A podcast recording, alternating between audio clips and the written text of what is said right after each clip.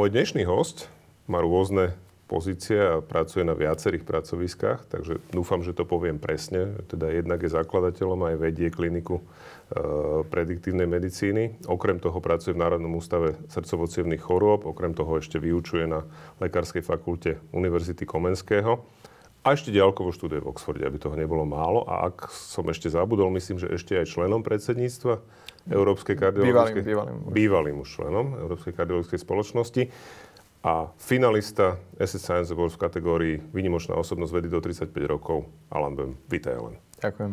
Tak snáď som to nejak zvládol, ten úvod. Opýtam sa na začiatok to, čo sa pýtam vždy. Ako si sa dostal k medicíne? Čo to bolo? Lebo ty si vlastne z právnickej rodiny. Je to, je to také... Ďalej od toho stromu to jablko spadlo. Bolo to umyselne? Ako m, mm, nebol úmysel nejak bojkotovať rodinnú tradíciu, keďže aj starí rodičia, alebo starý otec právnik a uh-huh. ešte viac do minulosti, ale, ale bolo to cieľené ísť na medicínu, to bol úmysel. Uh-huh. Uh, čiže neumyselne napriek uh, nejakému želaniu rodičov, to som aj veľmi vďačný, že ma rodičia nikdy netlačili, aby som išiel vyšlapať, ak treba, prebral kanceláriu po otcovi advokátsku alebo niečo podobné. Uh-huh. A takže v tomto som mal slobodu a, mm, a taká prvou inšpiráciou, o, moja pamäcia je moja stará mama, ktorá bola lekárka. A tak tam som minimálne pochopil, že tieto veci ma dosť fascinujú a keď mi povedala po latinsky mm, kosti, tak to bolo pre mňa úplne wow a potom sme si pozerali nejaký atlas ľudského tela, ona mala ešte aj učebnice, také tie mhm. staré anatómie tak to ma veľmi fascinovalo, čo, čo je asi základný predpoklad, lebo sú ľudia, čo nemôžu veľmi pohľad na krv a podobne. Hm. Takže to, to rozhodne nebol môj prípad. No a, a potom nejak v rámci takého toho procesu hľadania svojho, svojho poslania v tomto živote, tak uh, som tak nejak dospel a, a to je taký dosť osobný príbeh, ale mm-hmm. uh, jednoducho som dospel k tomu, že by bolo dobré, aby som robil medicínu, mm-hmm. robil lekárom. Boli nejakí aj učitelia možno na tej ceste, ktorí tomu pomohli? Niekto, na... kto ti utkvel v pamäti, že toto bol človek, ktorý ťa posunul možno aj tým smerom viac? Alebo to bola vyloženie tá možno rodina? Bola to, bola to teda prvá inšpirácia, že takéto niečo existuje ako medicína, že by ma to mohlo baviť. To mm-hmm. bola stará mama. Mm-hmm. A potom tak nejak ja sám v rámci, v rámci tohto procesu uh-huh. hľadania svojho poslania tu na, na tejto zemi. Uh-huh. A, ale keď sa takto pýtaš na učiteľov, tak uh, určite potom na vysokej škole boli inšpirujúci ľudia. A, ale teda predpokladám, že sa pýtaš pred tým, než som začal uh-huh. študovať medicínu. Hej. Tak uh, už keď ja som sa ako rozhodol, že, uh, že teda pôjdem touto cestou, tak som sa začal viacej venovať biológii, chémii. Dovtedy som z toho mával trojky, pri tomto biológia bola aj ľahký predmet, ale ja som teda nebol veľmi... Mm-hmm. A, ako to detstvo naozaj som si užil naplno, takže nebol som vôbec ten, ten študijný typ. Hej. Ale, ale potom ku koncu teda strednej školy, keď už som vedel, že medicína, tak uh, som si teda vstúpil Hej. do seba a som pochopil, že musím sa tej biológii a chemii viac venovať. A, a tam si myslím, že, že sme mali vynikajúceho učiteľa biológie na mhm. gymnáziu Matky Alexie, mm. kde som študoval, pána Štefika, takže bola to výborná príprava potom na, na vysokú školu. Toto je inak zaujímavé, lebo my sme mali tiež vynikajúceho profesora biológie. Ja som sa s ním o tom s Lubomírom Tomáškom bavil v pondelok pred reláciou. A tiež som chvíľu tak uvažoval aj vďaka nemu, že či neísť na medicínu. Nakoniec som sa vybral iným smerom, ale asi je to aj o tom, že tí učitelia pomôžu aspoň človeku teda zvládnuť tie veci.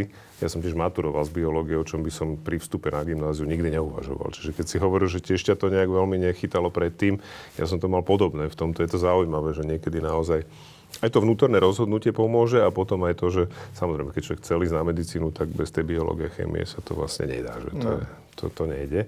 Takže zaujímavé. Uh, poďme možno k tým oblastiam, ktorým sa venuješ. Ono, také, sú také, aspoň ja ich tak vnímam ako také tri hlavné, ktoré sú také, že ťažiskové možno aj pre teba. A to prvou je vlastne e, štúdium arytmí. A snaha možno aj diagnostikovať arytmie, čiže niečo, čo ľuďom spôsobuje problémy, môže byť až život ohrozujúci stav.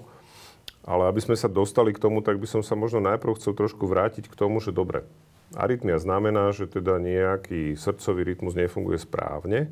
Tak skúsme si povedať, že ako funguje správne. Ako si vlastne srdce riadi normálny puls? Ako to vyzerá, keď funguje dobre, keď funguje správne?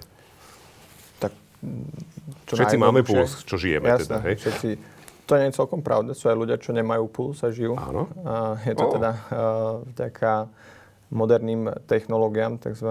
mechanickým srdcovým náhradám, okay. uh-huh. Kde vlastne je tzv. nepulzatilný tok, lebo uh-huh teda Normálne náš organizmus vlastne, je zvyknutý na pulzatilite, lebo to srdce stále pumpuje, uh-huh. ale presne tak tieto čerpadlá, tak oni kontinuálne prečerpávajú tú krv, takže chytíte tomu človeku puls a nemá žiadny a napriek tomu žije. To je zaujímavé.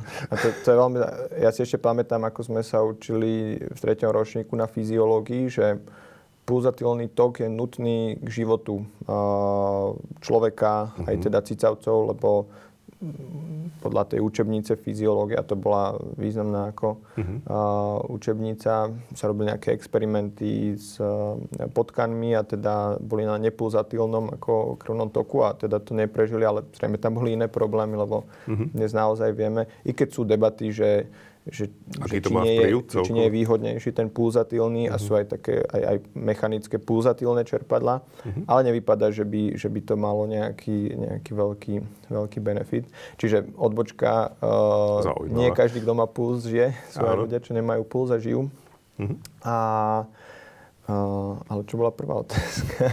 Že ako funguje vlastne normálny klasický puls a teda rytmus srdcový? Áno, áno, srdcový rytmus. Mm, Čiže, čiže čo, čo, čo najjednoduchšie, čo mm. najlaickejšie, tak je jedno miesto. Srdce sa vlastne skladá zo štyroch dutín. Mm, práva predsieň, ľava predsieň, ľava komora, práva komora. Mm. A v pravej predsieň je také špeciálne miesto, kde vzniká um, elektrický rytmus. Mm. A, a, naozaj netreba ísť uh, prílišne do, do detailov, ale je to teda miesto, kde vzniká ten elektrický impuls v tzv. sinoatriálnom uzle. A odtiaľ sa a, šíri vlastne na, na celé srdce a, a vďaka tejto tzv. depolarizácii, tomuto šíreniu tejto elektriny. Vybíjaniu toho srdcom, náboja vlastne? A, áno, v podstate, hej. A, tak uh, nejde tam len o náboj, je tam aj o mhm. elektrický, mm-hmm. ale aj o chemický gradient. Je, je to naozaj veľmi, veľmi zložité. Mm-hmm. Uh, každopádne uh, vďaka tejto tzv. depolarizácii uh, sa podráždia srdcové svaly a, a stiahnu sa. Mm-hmm. Uh, a, a vlastne to znamená, na to srdce takto vlastne vie, ten sval takto vie, že dostane tento elektrický impuls, že sa má stiahnuť. Mm-hmm. A, a, a toto, ako vieme zo skúseností, že je pravidelné, pretože uh, ten rytmus sa v tom sinoatriálnom uzli generuje pravidelne, ale samozrejme je ovplyvnený uh, treba s takými tými stresovými hormónami, adrenalínom napríklad, mm-hmm. uh, ktorý môže zvýšiť túto tepovú frekvenciu. Mm-hmm alebo naopak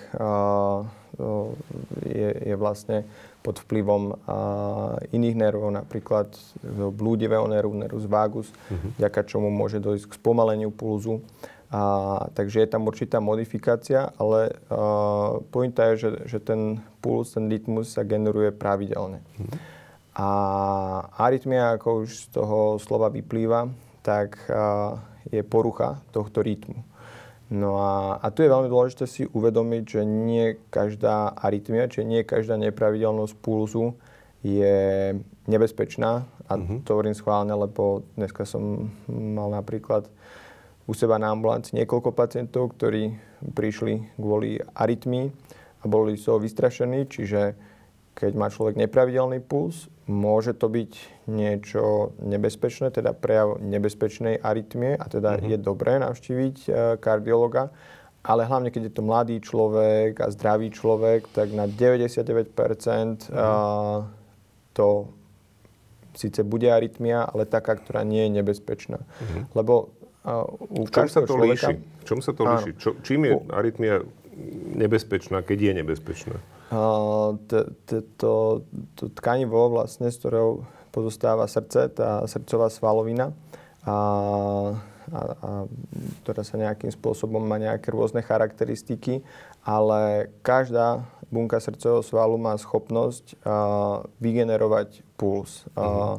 tie, ktoré sú na to určené, čo sú v tej práve predsieni, tento sinoatriálny úzol, tak oni ho vedia vygenerovať akurát najrychlejšie a ešte sú uh, teda pod vplyvom uh, či už týchto stresových hormónov nervov, a tak ďalej. chemických nervov. Uh-huh. A, uh, ale oni akoby predbehnú tie, tie iné vlastne uh-huh. uh, miesta v srdci a, a, a teda ten puls sa generuje primárne tam. Ale za určitých okolností, um, keďže vieme, že kdekoľvek v srdci sa vie vytvoriť tento impuls a pod vplyvom zase rôznych um, ionových disbalancií, práve teraz, jak e, môže byť človek dehydratovaný v lete mm-hmm. a tak ďalej, tak môže ten puls skrátka v tom srdci vzniknúť na akomkoľvek mieste a teda mm-hmm. ešte predtým, než vznikne v tom sinoatriálnom úzle. A, a toto sa deje u každého človeka a tiež to môže byť aj pod vplyvom uh, stresu a týchto stresových hormónov a tak ďalej. Mm-hmm. Pravda je taká, že my úplne celkom nevieme, prečo u niekoho zrovna vznikne extrasystola, ten mm-hmm. mechanizmus tušíme, ale prečo u niekoho a prečo u niekoho je to často a tak ďalej, to, to celkom nevieme. A dosť na tom tieto tzv. extrasystoly, čiže tieto vzťahy navyše, ktoré sú mhm. vlastne nepravidelné, tak sú u každého človeka. A väčšinou ich nevnímame a potom práve napríklad práve to, že keď sme pod vplyvom stresu, tak ani sa nemusia tvoriť častejšie, tieto extrasystoly môžu, ale hlavne máme tendenciu uh, ich cítiť. Si to všimnúť. Si to všimnúť. Uh-huh. A, a to väčšinou človeka veľmi vyplaší uh, a preto len podotýkam, keď človek má nepravidelný puls, môže to byť niečo nebezpečné, uh-huh. ale keď je to zdravý človek a, a teda mladý človek, na 99% to nebude nič vážne. Čiže uh-huh. oplatí sa s tým naštíviť lekár, ale netreba sa kvôli tomu stresovať. Uh-huh. A, čiže toto sú tie, tá, tá bezpečná arytmia, ktorú má vlastne každý. No a potom môže byť tá nebezpečná arytmia. A tých je strašne veľa druhov. Uh-huh. A, také hlavné delenie tých arytmí je na také, kedy vznikajú tieto, a, tieto, tieto pulzy. Extra pulzy alebo extra stiahy. Uh-huh. Áno kedy vznikajú na úrovni predsiení, uh-huh. to sú mhm. tzv. supraventrikulárne, že nad komorami, alebo potom sú ventrikulárne arytmie. Čiže a, komorové. A, áno, a tie vznikajú vlastne v komorách. A, a potom ešte, a, a to už naozaj uh, ako na uh, kardiologickú debatu, potom môžeme deliť tie arytmie, či sú rýchle alebo pomalé. Môžu byť pomalé bradyarytmie, Uh-huh. A vtedy sa napríklad stáva niečo také, že, že ten vzruch sa z tých predsiení neprevedie na tú komoru. Čiže, uh-huh. Čiže ono sa vlastne nestiahne. Ten, áno, a predsień sa tam vzniká ten teda impuls, aj sa teda depolarizuje, to znamená, že sa aj stiahne, ale už sa potom ďalej ne, nerozšíri ten, a, a, tá teda depolarizácia, ten, tá, tá elektrina sa nešíri uh-huh. ďalej na komory, tam je blok, to sa aj nazýva AV blokády uh-huh. a, a tá komora sa potom nestiahne, čiže tam uh-huh. môže dojsť takémuto vynechaniu a, a, a tak ďalej, čiže to sú tie bradyarytmie. A potom sú tzv. tachyarytmie, mm-hmm. čiže rýchlejšie, ktoré, ktoré majú vlastne rýchlu tepovú frekvenciu. Zase toto je podľa mňa veľmi edukatívne, lebo vlastne z, z rozvojom z týchto smart hodiniek všetci si zrazu poznajú, akú majú pokojovú tepovú frekvenciu a, a mm-hmm. pri námahe a maximálnu tepovú frekvenciu a tak. Čiže normálna tepová frekvencia je od 50 do 100, čiže uh-huh. uh, netreba sa báť, netreba keď má niekto 90. Niekto 90 to, uh-huh. uh, to rád pripomínal, lebo není týždeň, kedy mám pacienta, ktorý teda príde s tým, že pán doktor má vysoký puls, kúpil som uh-huh. si hodiny uh-huh. a tak a už tak prvá otázka, koľko to je, 90 a už vždy rovnaké, nemusí sa báť, normálny puls je od 50 do 100 uh-huh. a tak ďalej a tak ďalej. Uh, Takže, uh, takže tak, na tieto tachyarytmie to je puls nad 100 uh-huh. a zase keď niekto pri námahe má puls nad 100, to je úplne normálne. Hej? Uh-huh. Uh, a, ale uh, keď má niekto v pokoji, môže byť, keď je vystresovaný, má puls 110, 120, uh-huh. ale pri týchto tachyarytmiách môže byť ten puls aj 200 treba za minútu, a to už alebo aj viac a, uh-huh. a to už môže byť nebezpečné. A, Prečo? Čím? Uh, je to vlastne kvôli tomu, že srdce, aby vypudilo tú krv, tak sa musí naplniť tou krvou. Mm. Hej. A čím je vlastne pomalší puls, lebo srdce sa plní vlastne uh, uh, medzi tými vzťahmi. Hej? A čím je pomalší puls, uh, ten vzťah toho srdca, to trvanie toho vzťahu je vždy rovnako dlhé. To sa mm-hmm. nemení. Hej? Mm-hmm. Čiže vlastne, roz, čiže ten vzťah je rovnako dlhý a potom, keď sa spomaluje puls, tak akurát sa predlžuje tá doba toho plnenia srdca. Hej? Mm-hmm. Čiže keď je pomalý puls, tak je vzťah a, a dosť času, aby sa to srdce naplnilo. Keď je rýchlejší puls, tak sú tie vzťahy, ktoré sú rovnako dlhé, ale skracuje sa už potom tá doba toho plnenia. Mm-hmm. A, a keď je príliš vysoká tá tepová frekvencia, čo napríklad pri komorovej tachykardii, tak a, tá, tá frekvencia je, je tak rýchla, že, že, že jednoducho... Uh, sa beží na prázdno? Sa, že sa nestíha podstate, plniť vôbec? V podstate áno, že sa nestíha plniť uh-huh. a, uh, a tým pádom je, je ona ako nejaká, nejaká tá krv sa z toho, uh, to srdce srdce vlastne nikdy, ja to ukazujem takto, ale to, ten vzťah je niečo takéto, hej, lebo uh, v podstate vypudzuje sa zo srdca okolo 60% toho objemu, čiže nejakých tých 40% tam vždycky mm-hmm. ostáva. Hej, a, ale keď to srdce začne veľmi rýchlo, tak teda uh, vypudzuje zhruba okolo, povedzme, uh, 5% uh, alebo 10% na to závisí a to už vo väčšine prípadov nestačí ani k tomu, aby sa zásoboval ľudský organizmus krvou. A, a toto môže spôsobiť tzv. náhlu srdcovú smrť, uh-huh. uh, kedy človek, to sú teda také tie náhle umrtia, preto náhla srdcová smrť, že človek akoby z plného zdravia zrazu proste padne uh-huh. a uh, z ničoho nič, bez akýchkoľvek predošlých várovných signálov. A, a tam je extrémne dôležité vlastne tie defibrilátory a, uh-huh. a pretože e, zrušenie takejto rýchlej arytmie vlastne, že sa dá ten Býva výboj, tým šokom. Hej, tým šokom a, a, a to vlastne dokáže nastoliť ten správny, ten sa volá sinusový rytmus. Uh-huh. Preto sinusový vzniká v tom sinoatriálnom uzle, ak som uh-huh. povedal, v tom teda správnom mieste. Uh-huh. Takže, uh, takže tak, no a, uh, a to sú tie obávané náhle srdcové smrtia, čo treba sa aj aj u športovcov aj, aj športovci bohužiaľ spopularizovali. Uh-huh. Uh, takže Čiže tak. toto možno aj pomohlo tomu, že sa šíria vlastne tie defibrilátory, ktoré už v mnohých aj firmách a po kanceláriách a tak ďalej, že sa v podstate ano. objavujú niekde. Aj práve na tých športoviskách. A teda samozrejme, že to je aj na tých športoviskách a, a ja neviem, vo fitness centrách a podobne. domoch, presne tak. Mm-hmm. Čiže toto môže reálne naozaj niekomu zachrániť život, keď mm-hmm. dostatočne... Aký je tam časový rámec? Dokonca... Bavíme sa o nedokrvení mozgu, čiže do nejakých pár minút. Hej, to, to, sú, to sú otázky minút, hej, a potom samozrejme je to individuálne, sú nejaké rekordy, hlavne keď je podchladené to telo alebo mm-hmm. podobne mm-hmm. tak uh, dokážu vydržať dlhšie. Ale, ale v podstate tie mozgové bunky umierajú uh, už v prvých minútach. Hej. Čiže mm. samozrejme tam je veľmi dôležitá tzv. Čiže ak nie, je ten, ak nie je ten defibrilátor fakt, že hneď po ruke, tak Áno, treba teda treba. naozaj pomáhať. Ono úplne v skutočnosti, ako náhle vidíme človeka bez odolných, hneď treba začať masírovať uh-huh. a, a potom v nemocnici napríklad, že masírujeme a, a, a iba prestaneme tú masáž na ten nutný moment, kedy sa dá uh-huh. ten šok. Samozrejme, že takto laici, tak mm, mm, ideálne je, aby, aby teda niekto začal masírovať, uh, niekto volať sanitku a niekto sa teda rozhliadať po, po tom defibrilátori. Uh, ťažko povedať, či, že, že či radšej, povedzme, keď som sám, že či radšej 5 minút nemasírovať a, uh-huh. a potom nájsť ten defibrilátor. Asi je lepšie skôr je veľmi, masírovať. Je, je to ťažko povedať, Hej. lebo uh, ten defibrilátor to je jeden šok a ak je sa naozaj jedná o tzv. komorovú tachykardiu uh-huh. alebo komorovú fibriláciu, tak je vybavený problém hej, uh-huh. a ten človek treba aj keď je povedzme 10 minút ako naozaj bez pulzujúceho srdca, tak to neznamená, že všetky bunky v tom mozgu a uh-huh. odumrú. Hej. A, takže, takže vlastne tak.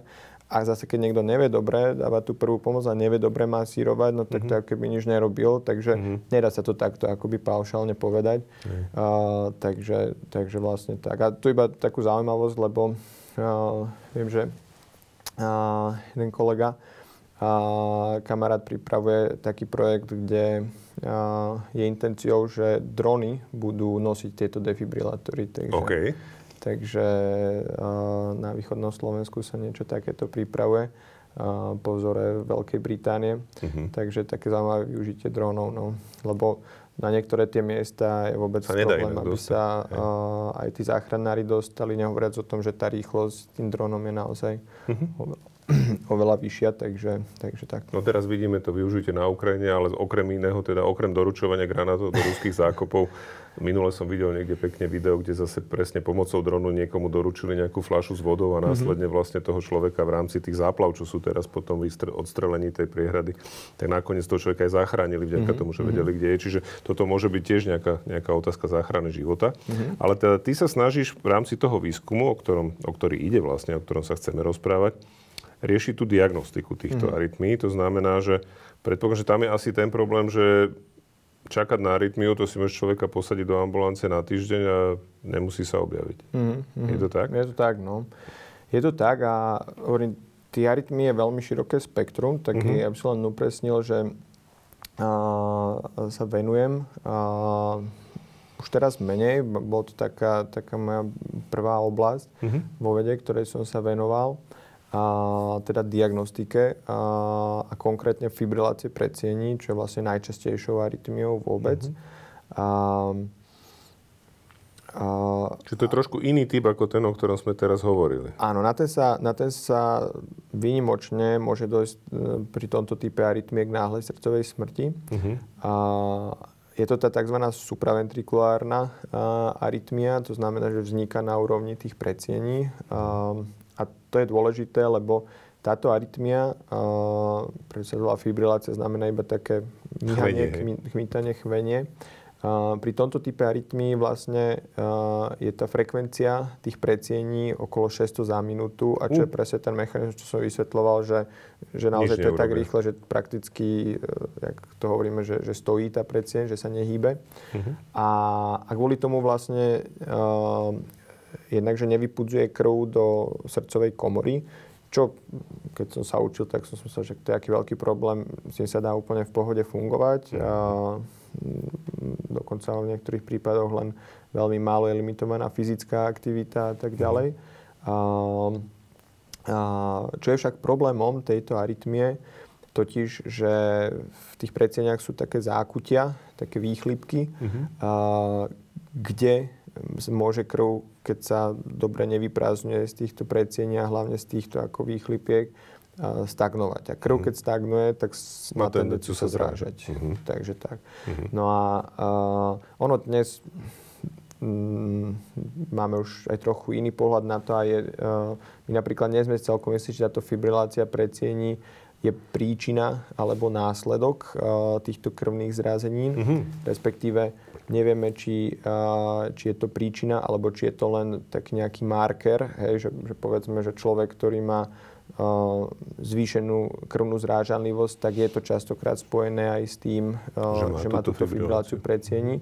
Ale ten tradičný pohľad, ktorý stále do určitej miery platí, ale asi to nebude tá, tá jediná kauzalita tej, tej krvnej mm-hmm. zrázeniny, ale určite sa na tom výrazne podiela je teda, že tá predseň sa nevyprázdňuje z nej mm-hmm. tá krv, že tam stagnuje a potom je tendencia, že vznikne v tej predsieni krvná zrázenina. Mm-hmm. No a tá, mm, keby tam ostala, tak sa nič nedie, len problém je, keď e, sa uvoľní a putuje ďalej do teda tých životne dôležitých orgánov, akým je hlavne mozog. No, mm-hmm. Ten je vlastne taký prvý na rane. Mm-hmm. A, takže tam nám hrozia potom tie cievne mozgové tie cievne príhody. mozgové príhody, presne mm-hmm. tak.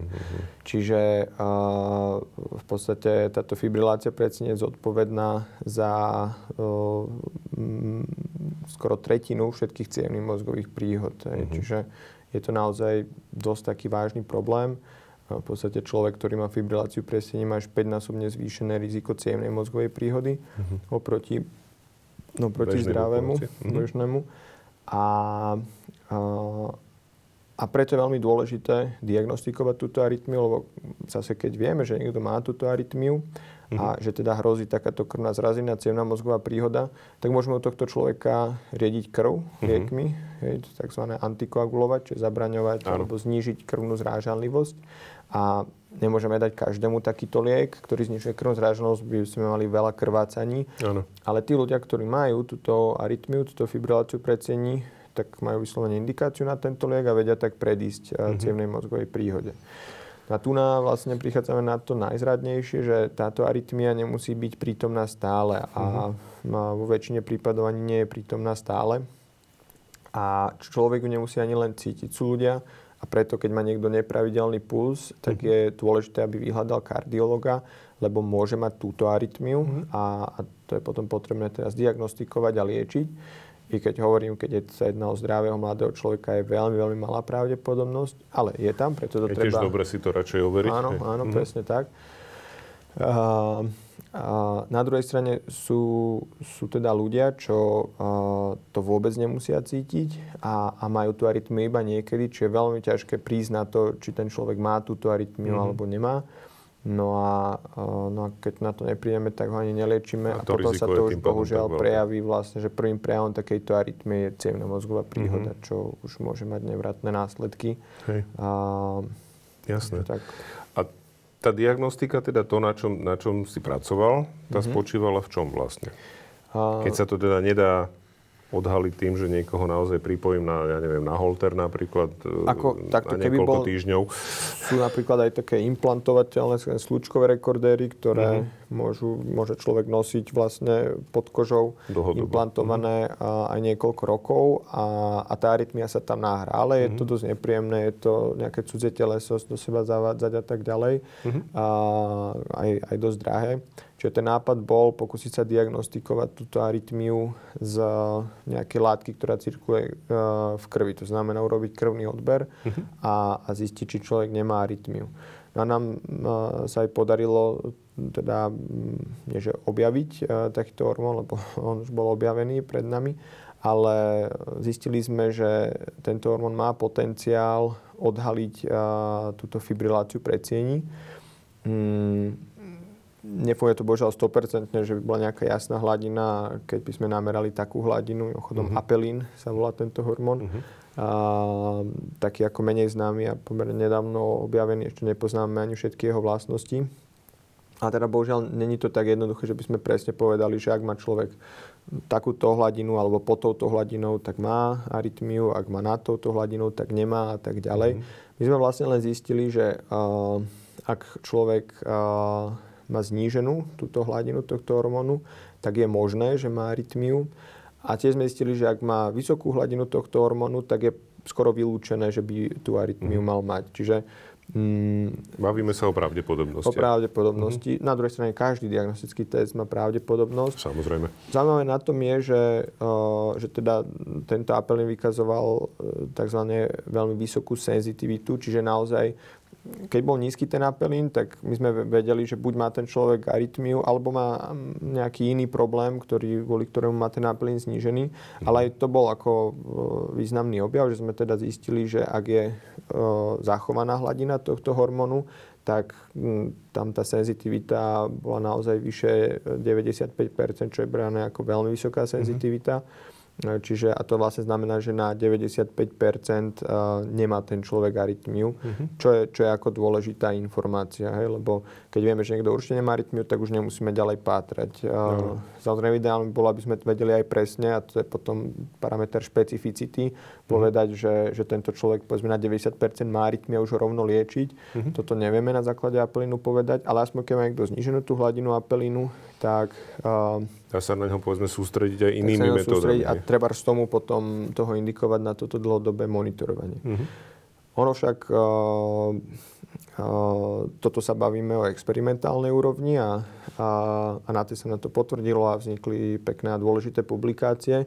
Len dostať toto do klinickej praxe je veľmi náročné, lebo validovať takýto nejaký laboratórny test, to je um, tiež, uh, my sme toto zistili na nejakej vzorke, vzorke menšej, v nejakom tzv. settingu. Uh-huh. A na to, aby sa to dostalo naozaj do tej klinickej praxe, tak je potrebné robiť zložité testy, klinické štúdie, klinické štúdie na, na veľkej vzorke pacientov uh-huh. a, a, a tak. A, no, to, to je, je to zložité vysvetľovať, ale... Mm. Uh, Nie je to proste vec taká, že a túto som to našiel, tak od zajtra sa to používa. Presne to je tak. Zjednodušene povedané, naozaj je to dlhodobý proces. Presne a tak. Ale... si to pýta aj teda ľudské a finančné zdroje, aby to vôbec človek bol schopný áno. riešiť. Ale tak uh, je, je možné, že sa toho niekto chytí uh-huh. a, a, a hlavne um, je to dobrý pocit, že sme pri, prispeli vlastne uh-huh. do toho celkového poznania uh,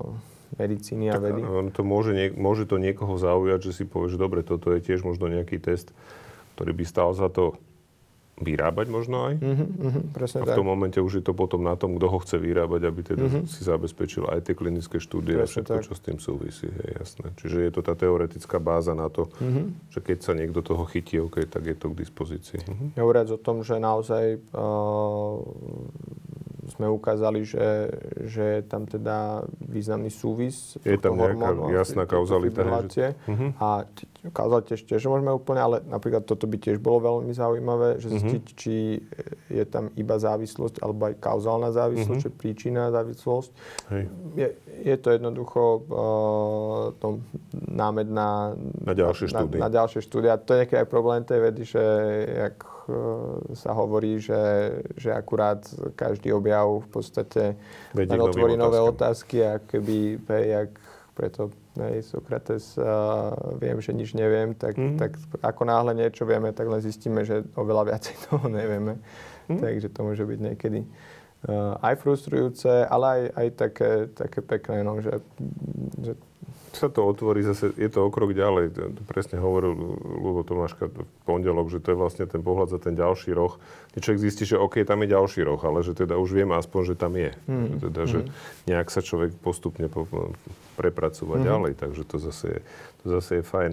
No, ty si spomenul tie zrazeniny a teda tam som pochopil, že to je taká ďalšia oblasť, ktorej sa nejak venuješ. Mm-hmm. To znamená vlastne vzniku a tvorbe tých krvných zrazení, ktoré teda nás priamo môžu ohrozovať, či už na živote, alebo na mentálno-motorických schopnostiach, podľa toho, kam do, doputuje tá zrazenina mm. samozrejme. Bohužiaľ teda mnohí z nás majú aj v rodinách skúsenosti s tým, že niekto utrpel takúto príhodu. A zase by som sa vrátil na začiatok, že teda krvná zrazenina, OK, vieme z nejakej biológie stredoškolskej, že máme nejaké krvné doštičky, ktoré teda, ja neviem, povedzme, na vzduchu vzniká nejaké tkanivo, v ktorom sa držia a vznikne mi chrasta. Mm. A teraz ale úplne iný proces, predpokladám, a to ma práve zaujíma, je teda, že keď sa mi vytvorí zrazenina vo vnútri tela, bez prístupu vzduchu, bez proste ako a prečo vznikajú tie zrazeniny. Mm-hmm. Kebyže ti odpoviem prečo, tak to bolo na Nobelovú cenu. Ako... OK. a stále väčšina otázok, ktoré v medicíne, ktoré začínajú prečo, tak nemáme na ne mhm. odpoveď. Mm-hmm. Ale ako to to máme, to máme celkom ako? dobre okay. skúmané. Takže tak, ako do určite miery vieme aj prečo, ale, uh-huh. ale, ale skôr je, je, je, je, je teda správnejšie uh-huh. sa pýtať ako, lebo, lebo tam naozaj vieme ten mechanizmus. A mm, čiže je, je, je to dosť komplikované, lebo tých zrazenín je, je pomerne veľa uh-huh. a Bo my máme laici, máme predstavu, že tak je zrazenina ako zrazenina. Áno, ne? áno, ale, ale tak to nie. Ale v mhm. podstate, mm-hmm. uh, a, a nedávno som sa vrátil z stáže v, z nemocnice Charité, čo je mm. najlepšia nemocnica v Európe a je teda v Berlíne, keď ten názov je, je francúzsky. A, a, a práve súčasťou, to je obrovský, to je vlastne, to sú tri kampusy, a obrovská nemocnica e, roztrúsená po Berlíne. Jeden práve z týchto kampusov sa volá Výrchovou kampus a, mm. a Výrchov, to, pre mňa je to fascinujúce, že človek e, niekoľko storočí dozadu v podstate zadefinoval, volá sa to Výrchová triáda, vlastne tri mhm. veci, mm-hmm ktoré, vďaka ktorým vznikajú krvné zrazniny a platí to dodnes. A to je, to je tak pozorúhodná definícia, lebo málo kedy sa stane, že človek takto v minulosti uh-huh. úplne presne vystihne uh, a, a povie nejakú teda definíciu, ktorá stále dodnes platí, že, uh-huh. že mhm. nenašli sme niečo iné. No a uh, patria tam teda do tejto triady uh, spomalený krvný tok, o tom sme už hovorili, uh-huh. keď, keď tá krv stagnuje. Uh, Ďalej tam patrí poškodenie endotelu. Endotel to je vlastne vnútorná vystielka ciev. Uh-huh. A to je napríklad, keď sa ukladá cholesterol do tejto výstelky ciev a potom sa vytvorí tzv. aterosklerotický plát, ktorý potom môže prasknúť a vtedy dojde k poškodeniu toho endotelu. Mm-hmm. A, Čiže to kornatenie, jak sa hovorí, kornatenie ciev, hej, ľudovo. Áno. Hej? Čiže áno, vnútorná áno. výstelka je vlastne už tak tuha, že praskne. Hej? Áno, uh-huh. on, tam je aj taký, že zápal a tak ďalej, že, že nie to iba o tej tuhosti, ale áno, to je ten sprievodný jav, aj tá tuhosť, to kornatenie. A, a na tom poškodení môže vzniknúť teda? Môže vzniknúť a, a, a aj, aj teda zvyčajne vzniká. Uh-huh. A, ono sa niekedy aj, aj teda veľa lekárov myslí, že vždy, keď praskne tento aterosklerotický plat, tak musí vzniknúť krvná zrazenina. Uh-huh. Ono to tak nie, nemusí. A väčšinou sú potrebné aspoň dve veci z tejto triády, ale tiež to závisí dosť na tom, a to je potom aj príklad toho infarktu, čo je vlastne srdcového infarktu, čo je krvná zrazenina v tejto vencovitej tepne, v teda mieste tej ruptúry, toho prasnutia toho aterosklerotického plátu, tak je tam potrebný vo väčšine prípadov aj aj to sa volá trombofilný stav, čiže taká zvýšená náchylnosť krvi sa zrážať. Hej. Uh-huh. A, a, a to je teda tá výrchová triáda, to znamená spomalený tok, poškodenie endotelu a trombofilný stav, čiže uh, taká tá zvýšená tendencia krvi sa zrážať. Mhm. Áno. Lebo vlastne v tej krvi máme koagulačné faktory, to je to ako veľmi zložité, uh-huh. a, ale za normálnych okolností je rovnováha v tele. Uh-huh. A máme aj tzv. A, teda prokoagulačné faktory, ktoré teda spôsobujú, alebo ich nazývame iba koagulačné faktory, lebo práve mm-hmm. spôsobujú toto krvné zrážanie. A potom sú antikoagulačné faktory, ktoré práve uh, vyvažujú tú rovnováhu a rozpúšťajú krvné zrázeniny. Mm-hmm. A, a z normálnej okolnosti je tento systém v rovnováhe, ale keď prevážia tie prokoagulačné, ten prokoagulačný stav, alebo teda trombofilný, je to filein, to tá náchylnosť, že, že náchylnosť tým zrazinám, tak, uh, tak je tam tá tendencia uh, tej krvi, že sa zráža. A, a, a, a, a najčastejšie teda dochádza ku kombinácii povedzme dvoch tých, uh, tých faktorov z tejto vrchovej triády a, a vytvorí sa táto, táto krvná zrázenina. Mhm. A napríklad zatiaľ, čo v žilách, uh, lebo tam je práve ten tok prirodzene pomalý, tak o to viac tam dokáže spomaliť, tak stačí, že sa k tomu ešte pridá trebárs nejaký tento trombofilný stav, čo môže byť napríklad aj pri zápale, mm-hmm. môže byť aj vrodené trombofilné stavy. A preto aj tá genetika je dôležitá, mm-hmm. že človek má mutáciu v nejakom z týchto koagulačných faktorov, mm-hmm. a, ktorý je buď prehnane aktívny, alebo naopak a, sa nedokáže odbúrávať, alebo podobne. A, a, a, a vlastne, že ten trombofilný stav má človek permanentne a potom iba stačí, že sa trochu spomalí, a, povedzme, krv. Mm-hmm. A, že má povedzme krčové žily, kde teda ten prúd nejde pomalšie a tak, ďalej. Alebo napríklad, že je imobilizovaný, to mm-hmm. sú tie dlhé lety a podobne, mm-hmm. tak tam a, a teda v tom mieste, kde aj prirodzene v tých žilách je tá krv pomalšia, tak ešte keď sa k tomu toto pridá, mm-hmm. tak tam môže vzniknúť táto krvná zrazenina. No a tá zo žil potom a, dorazí do srdca. do srdca a stadiaľ keď je zožil, tak dorazí do pravostranných srdcových oddielov a stadiaľ teda nejde do mozgu a do systémového uh-huh. obehu, ale do toho malého obehu do plúc uh-huh. a tam môže vlastne upchať nejakú z tých plúcnych ciev, čo je plúcná embolia uh-huh. a to môže spôsobiť uh, zadýchávanie uh, v tom lepšom prípade, v tom horšom prípade tiež sa to môže prejaviť ako náhla smrť. Uh-huh.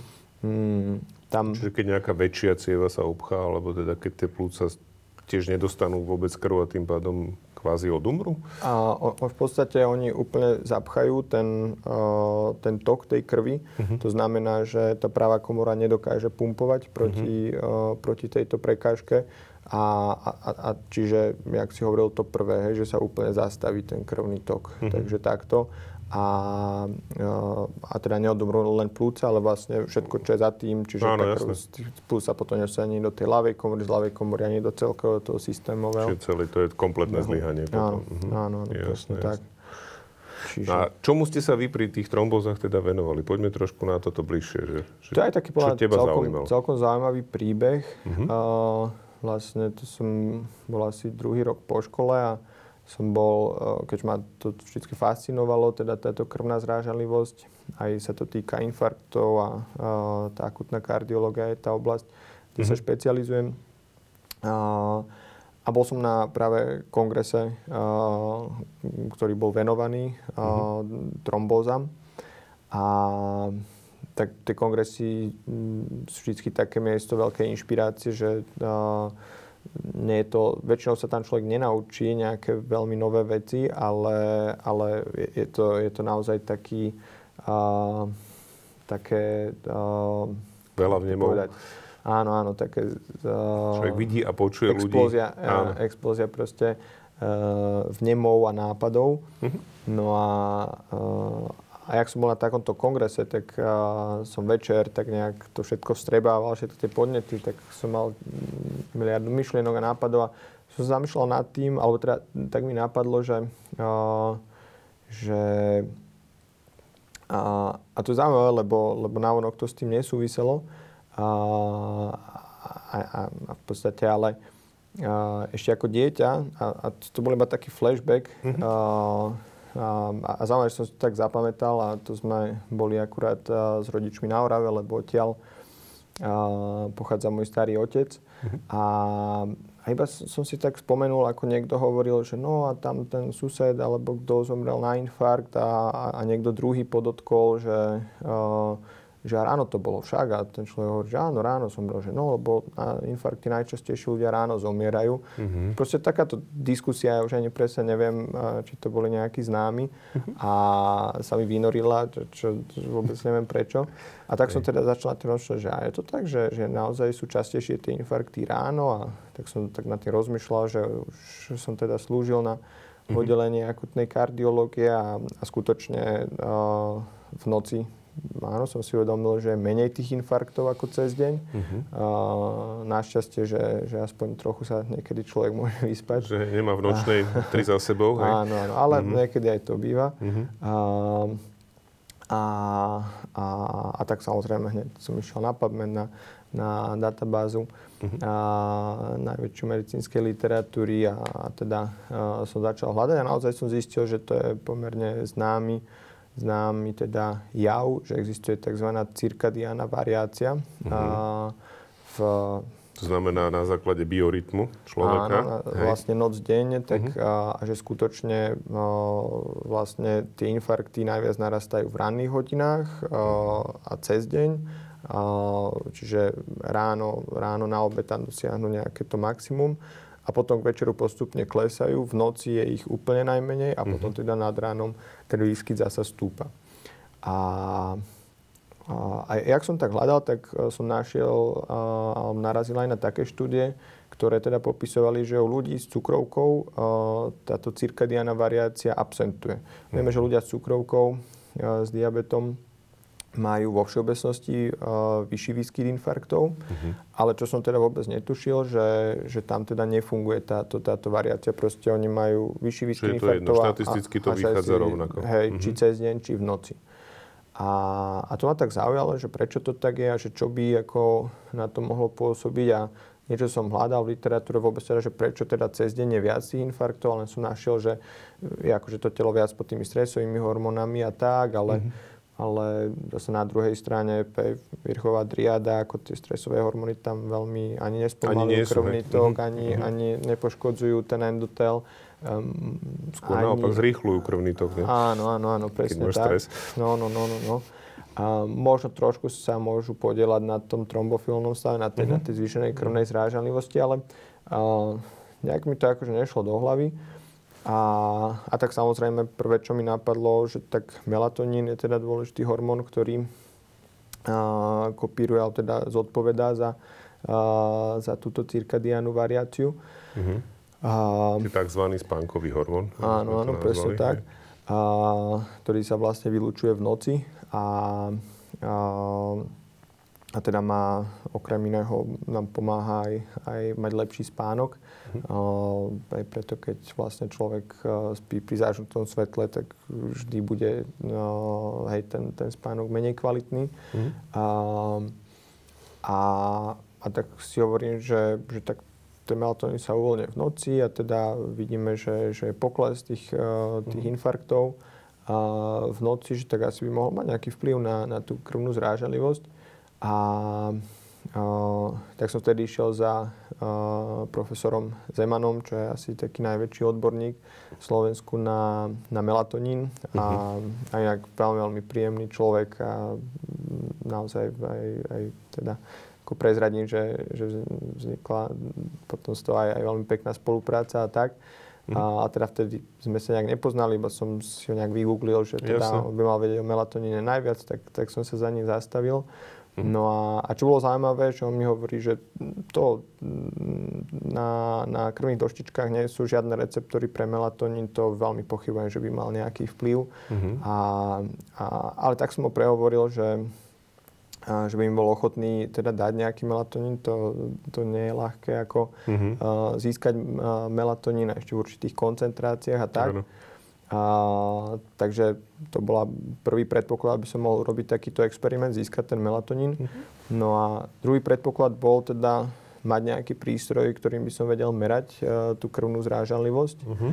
A, a to je tiež uh, taká zaujímavá, zaujímavá história vlastne uh, na Národnou sa srdcovo chorôb. Jeden kolega a sa v rámci svojho PhD tiež chcel venovať a, krvnej zrážlivosti.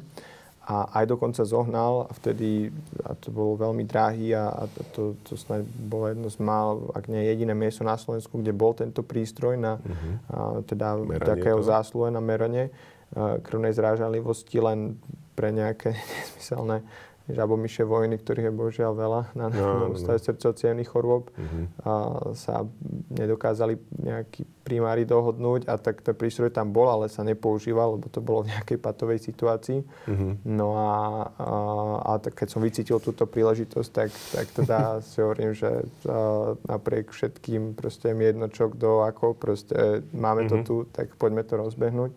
Tak a, tak som zohnal vlastne, sa dohodol s hematologom uh-huh. a zohnal som nejaký sponzoring cez, uh, cez firmu, ktorá vlastne pretože nešlo len mať ten prístroj, ale treba mať aj reagencie. Takže do toho prístroja sa dá vlastne uh, teda krv, uh, uh-huh. krvný odber a, a do, do tej krvi treba pridať tzv. induktory, čo sú vlastne látky, ktoré rozbehnú, odštartujú tú krvnú zrážanlivosť. Uh-huh. No a, a ten princíp je pomerne jednoduchý. Vlastne na elektrode sa vyzráža teda krv, uh-huh. prebehne cez to elektrický prúd a čím je, čím je teda tá krvná zrazina väčšia, tým stupne impedancia, čo je vlastne odpor. Uh-huh. A na základe teda takejto a, v podstate funkcie toho nárastu impedancie vieme zistiť, a ako veľmi sa tá krv vlastne zráža. Uh-huh. No a len teda bolo tam treba tieto induktory, čo sú ďalšie ako chemické látky, ktoré uh-huh. nie sú lacné.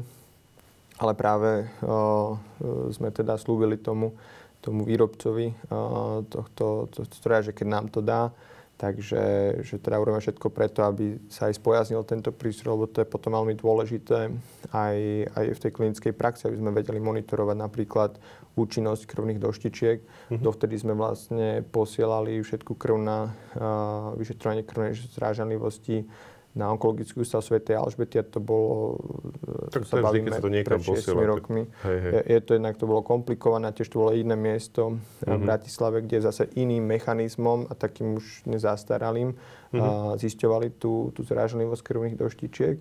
No a, a skutočne sa nám potom podarilo dodržať aj ten slub, teda nie len, mm-hmm. že s, sme mohli zbehnúť ten experiment na tomto prístroji, ale vlastne vďaka tomuto experimentu. A to Ste je rozchodili pekné, prístroj, ktorý funguje. Sme rozchodili a funguje dotnes vlastne mm-hmm. a, využíva ho celá nemocnica a, a, si myslím, že mnohí o tom ani nevedia, že, že vďaka vede... Ako sa to stalo, áno. Je na, na Národnom ústave srdcovo chorôb Multiplate, tak sa volá ten prístroj. Mm-hmm. A, Takže, K čomu ste teda dospeli v rámci toho výskumu? Čomu sme dospeli? No, uh, práve nedávno sme uh, vydali túto publikáciu. Uh-huh. Uh, a, a, a je to taký môj, taký môj obľúbený experiment, lebo je to naozaj od toho, že nápadu, nejakej tej myšlienky, cez zaujímavé, klúkaté ako mm-hmm. a, chodničky k, k v podstate nadizajnovaniu toho experimentu, aj teda z realizácii toho experimentu a aj veľmi zaujímavých výsledkov, lebo na prekvapenie mnohých, aj, aj teda profesora Zemana, ktorý ale nám naozaj neuveriteľne pomohol a, uh-huh. a tak sme skutočne zistili, že keď sme pridali melatonín do krvi pacienta, ktorý nemal cukrovku, tak sa skutočne výrazne potlačila krvná zrážanlivosť. Uh-huh. A keď sme ho pridali do krvi od pacienta, ktorý mal cukrovku, tak tá krvná zrážanlivosť sa ani nehla, bola úplne rovnaká, ako keď sme tam pridali obyčajný fyziologický roztok. Čiže sme vlastne prvý na svete popísali to, že melatonín uh, u pacientov, uh, alebo teda že melatonín nepotláča krvnú zrážanlivosť uh, teda u pacientov, pacientov s cukrovkou. Uh-huh. A, a to, že potláča melatonín krvnú zrážanlivosť uh, u zdravých pacientov, Zopár bolo o tom publikácií, nebolo to celkom jasné, uh-huh. takže tam sme tiež ukázali, Sú že ju po... potláča pri uh, použití všetkých induktorov, ktoré sa používajú a, uh-huh. a tak mhm. ďalej.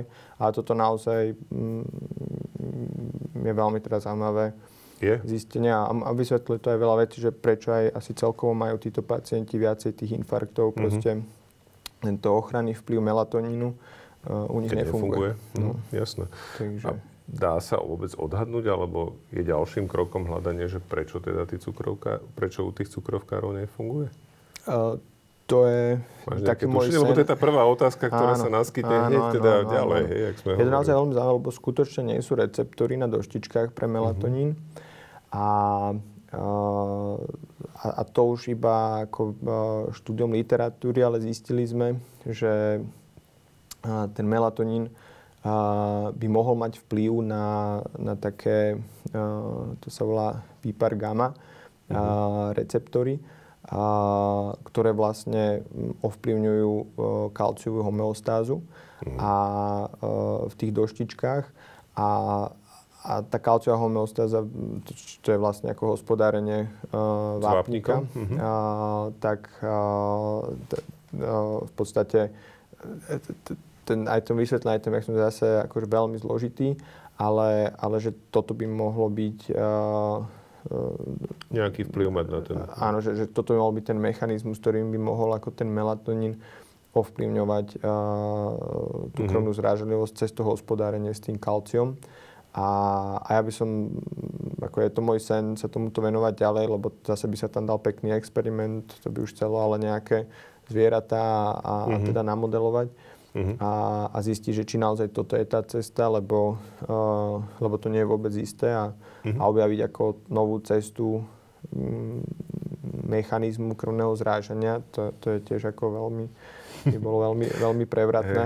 Hey. teda nedá sa bohužiaľ robiť všetko, takže, takže zase pevne verím, že sa takéhoto niečoho niekto chytí uh-huh. a možno, možno sa to podarí aj, aj, aj ešte teda nám. Uh-huh som to ďalej a zrealizovať. Uh-huh. A teda máme teraz uh, tých projektov naozaj dosť a, a dosť sme teda presedlali vlastne na, uh, na ten machine learning, na tú umelú inteligenciu. Takže, takže tak, takže je, je taký vývoj u mňa z uh, tej molekulárnej biológie, uh, z týchto prosím, biomarkerov a cirkulujúcich látok a krvi, uh-huh. krvnej zrážanlivosti, viac smerom teda uh, tej umelej inteligencie, toho machine learningu samozrejme spojení s kardiovaskulárnymi ochoreniami, ale, mm-hmm.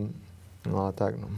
no práve to je, to je tá tretia oblasť, ktorej som sa chcel venovať, aspoň ju načrtnúť, že vlastne teda o čo ide pri tom, pri tom strojovom učení, nazvime to radšej tak ako umelej inteligencii, mm-hmm. lebo to je mhm. taký trošku nadnesený pojem, ako mi povedala aj Maja Bieliková napríklad, že teda áno, áno. často sa hovorí o umelej inteligencii, ale v zásade hej, ide hej, o strojové hej. učenie. Čiže špecificky pri tých kardiovaskulárnych ochoreniach, o čo, na čom pracuješ v podstate v tomto? Áno. Uh, uh, sú vlastne dve, dve oblasti, dve témy, ktoré, mm-hmm. ktoré máme rozpracované a kde sme dosiahli naozaj prelomové výsledky a, a čo ma tak najviac teší, že, že obidve tie oblasti sú úplne priamo aplikovateľné do klinickej praxe, lebo, jak som hovoril napríklad s tým apelínom a s tou diagnostikou fibrilácie predsiení, mm-hmm. tak je to pekný objav, ale by to trvalo ešte veľmi dlho, kým by sa to dostalo, že naozaj, že na základe takto krvi by sme mohli diagnostikovať arytmiu. Uh-huh. A veľmi podobne s tým melatonínom. Ako to tiež si pýta ešte roky výskumu. To, to by chcel ďalší výskum, ale ale tieto dva projekty v tej oblasti, ja som si to že umelá inteligencia práve, aby, lebo častokrát laik nevie, čo to je strojové učenie, alebo mm-hmm. teda machine learning, ale kľudne to teda voláme strojové učenie, lebo je to určite správnejšie pomenovanie. Uh, takže mm, uh, jeden ten projekt nazývame StopShock, a to preto, že jeho cieľom je zastaviť kardiogénny šok. Kardiogénny šok to je jedna z najzávažnejších komplikácií infarktu. Zhruba okay. 10 pacientov so srdcovým infarktom a má tento kardiogénny šok, čo vlastne znamená, že mm, ten infarkt je tak vážny a, a, a tak mm-hmm. poškodí to srdce, že ono nedokáže vypumpovať dostatočný objem krvi do organizmu mm-hmm. a vlastne kolabuje celá teda cirkulácia. V podstate, jak som vysvetlil, jak aj to veľmi rýchlo. zlyhávať ostatné orgány. Áno, áno, mm-hmm. áno. Je to, tiež je to ako forma kardiogénneho šoku. Proste to, to srdce nedokáže, nedokáže mm-hmm. proste zlyháva ako pumpa, nedokáže uh, prečerpávať tú krv a, a dochádza potom postupne presne k zlyhaniu všetkých orgánov, keďže nie sú zásobené krvou. No a uh, mortalita, teda úmrtnosť na kardiogénny šok je 50%. Čiže naozaj každý druhý pacient s touto komplikáciou zomrie, uh, zomiera. Je to také frustrujúce vidieť, ako mm-hmm. keď už toho sa... človeka vypína v podstate. Hej, hej, hej. hej. Mm-hmm. A tu si naozaj môžeme hodiť mincov, keď teda máme človeka s kardiogénnym šokom, či prežije alebo nie. Mm-hmm. A, a čo je také, také pre mňa, že čo, čo... Ako tomuto pomôže strojové učenie? To je a, to, čo ma zaujíma. Hneď, hneď, ti, hneď ti poviem, ale ešte, uh-huh. a, aby som teda a, doplnil ten, ten uh-huh. kontext, tak čo mne nešlo do hlavy, aj keď som sa teda zamýšľal nad touto otázkou, že, že dokiaľ máme prístroje, práve tieto mechanické srdcové podpory, čo sú naozaj umelé pumpy, čerpadlá, ktoré dáme tomu pacientovi uh-huh. a to znamená, že úplne nahradíme tú funkciu toho srdca a ten pacient nám aj tak zomre. Že, uh-huh. A to nielen teda nie je to fenomén len teda u nás na Slovensku, a, ale na celom svete. Mm, my ani zase nie sme takí dobrí v týchto, v týchto dočasných srdcových podporách a mm. máme k dispozícii iba jednu vlastne, kde na svete majú viac typov a, a majú v tom oveľa väčšiu prax. Ale paradoxne mm, Napriek tomu tá úmrtnosť je, je, mhm. je stále rovnaká. Mm-hmm. A je to také, tak viem nahradiť ako tak, tú takýmto čerpadlom, tú funkciu srdca. A jakže tá, tak ten pacient zomrie, ja potom som si uvedomil takú vec, že mm, a my zrejme vidíme ten šok, už, už ten kardiogénny šok už v takom dosť pokročilom štádiu, že keď už má pacient nízky tlak a už teda mm-hmm. prestáva močiť, pretože nemá prekrvené obličky, mm-hmm. je dezorientovaný, nemá prekrvený mozog. Čiže my ho vidíme už v takom pokročilom štádiu a v takomto štádiu my aj keď začneme liečiť už ten šok, tak už ako keby pomerne dlho boli bezkyslíka tie tkanivá a tam vzniká tzv. vlastne stáza mikrocirkulácia a, mm. a, a, a e, zápal a jednoducho, že, že aj keď tam už obnovíme e, ten krvný tok, tak už je proste neskoro, mm. ak hovoríš. A, to prešvihlo určitý prach možno návratu do normálu naspäť. Mm-hmm. A, a, a tak mi napadlo, že čo keby sme vedeli predvídať, u ktorého pacienta sa rozvinie kardiogénny šok, lebo na toto presne je to strojové učenie veľmi dobré, na mm-hmm. prediktívne modely. A potom by sme mohli dať uh, túto srdcovú podporu ešte predtým, než uh, sa takýto šok rozvinie.